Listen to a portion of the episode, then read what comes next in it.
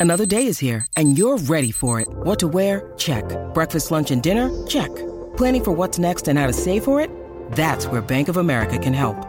For your financial to-dos, Bank of America has experts ready to help get you closer to your goals. Get started at one of our local financial centers or 24-7 in our mobile banking app. Find a location near you at bankofamerica.com slash talk to us. What would you like the power to do?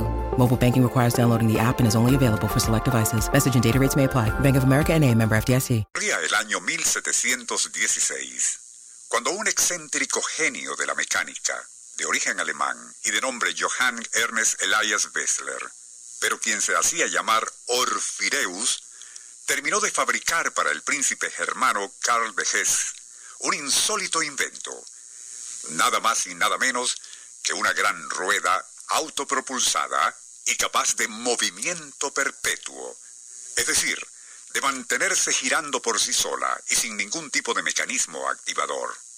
Algo que el propio príncipe pudo comprobar cuando Orfireus así lo demostró. Entusiasmado, el mandatario procedió a comunicarse con diferentes centros científicos de Europa, invitándolos a enviar representantes debidamente calificados para comprobar la veracidad de tan maravilloso invento. Dada la jerarquía de quien cursaba dichas invitaciones, no mucho después se presentaron en el Principado dos ilustres personajes, el barón Egon Fischer, arquitecto del emperador de Austria, y Lord William Grayson, científico británico y amigo íntimo de Isaac Newton. El Circuito Éxitos presenta Nuestro insólito universo. Minutos recorriendo nuestro mundo sorprendente. una producción nacional independiente de Rafael Silva, certificado número 3664. Tanto Lord Gravesend como el barón Fisher llegaron al palacio de Hesse dispuestos a desenmascarar al inventor Orfireus, a quien catalogaban de inescrupuloso parásito, pues así consideraban a cualquier capaz de proclamar que había logrado lo imposible, construir una máquina con movimiento perpetuo. Y así se lo hicieron saber a su majestad el príncipe de Hesse. A la mañana siguiente de su llegada, ambos científicos fueron conducidos hasta una amplia habitación sin ventanas y de paredes anchas, en cuyo centro se encontraba la rueda de Orfireus. Al verla, los dos ilustres huéspedes sonrieron despectivos.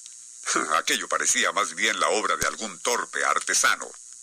Pero aún así, se ocuparon de examinar cuidadosamente cada centímetro del artefacto para comprobar que no hubieran cuerdas, cadenas o poleas, que, y de alguna forma conectaran aquella gran rueda con algún medio de propulsión, oculto, en alguna parte bajo el piso, techo o paredes. Al no descubrir nada sospechoso, excepto unos péndulos, se apartaron, ordenando a Orfireus que la echara a andar. Para asombro suyo, el otro simplemente apoyó su mano sobre la curva superficie y empujándola, hizo girar a la rueda.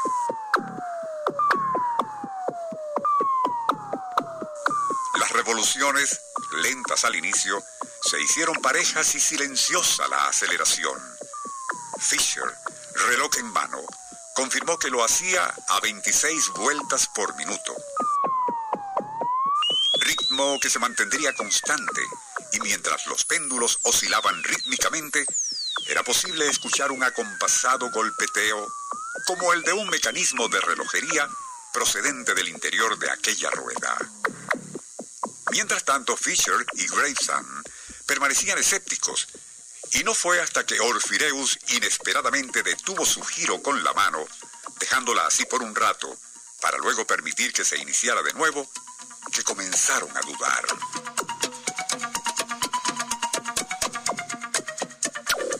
Aún así, opinaron que la rueda era tan ancha que bien podría esconderse dentro algún enano o adolescente de baja estatura.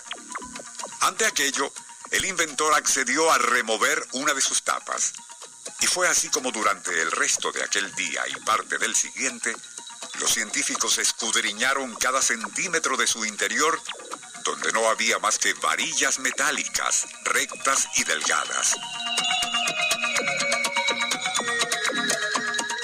Luego, y para sorpresa de todos, Orfireus propuso activar nuevamente la máquina para luego, y con esta en pleno movimiento, hacer que artesanos de confianza cerraran herméticamente la habitación, dejando allí al mecanismo funcionando durante tres meses. Algo que se llevó a cabo el 2 de noviembre de 1717, permaneciendo así hasta el 2 de febrero de 1718, cuando la recámara fue abierta nuevamente, estando presentes el príncipe Carl de Hesse, así como Fisher y Grapesand.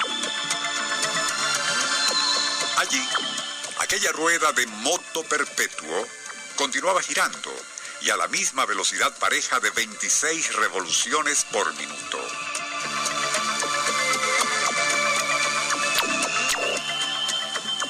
Atónito, el barón Fisher se atrevió a colocar su mano sobre la máquina que se detuvo en el acto. Ocurriría luego algo insólito. Mientras los dos científicos invitados intentaban explicarse cómo aquello en verdad parecía reivindicar lo del movimiento perpetuo logrado por Orfireus, este calmadamente tomó una mandarria tirada en el piso y en forma metódica comenzaría a destruir su propio invento. Luego, y como un sonámbulo, saldría de la habitación y abandonando el castillo se marchó desapareciendo del reinado. Aun cuando cada pieza y engranaje de la maquinaria destruida sería luego examinada por distintos especialistas, ello nada reveló de cómo o por qué había funcionado a un ritmo parejo y constante.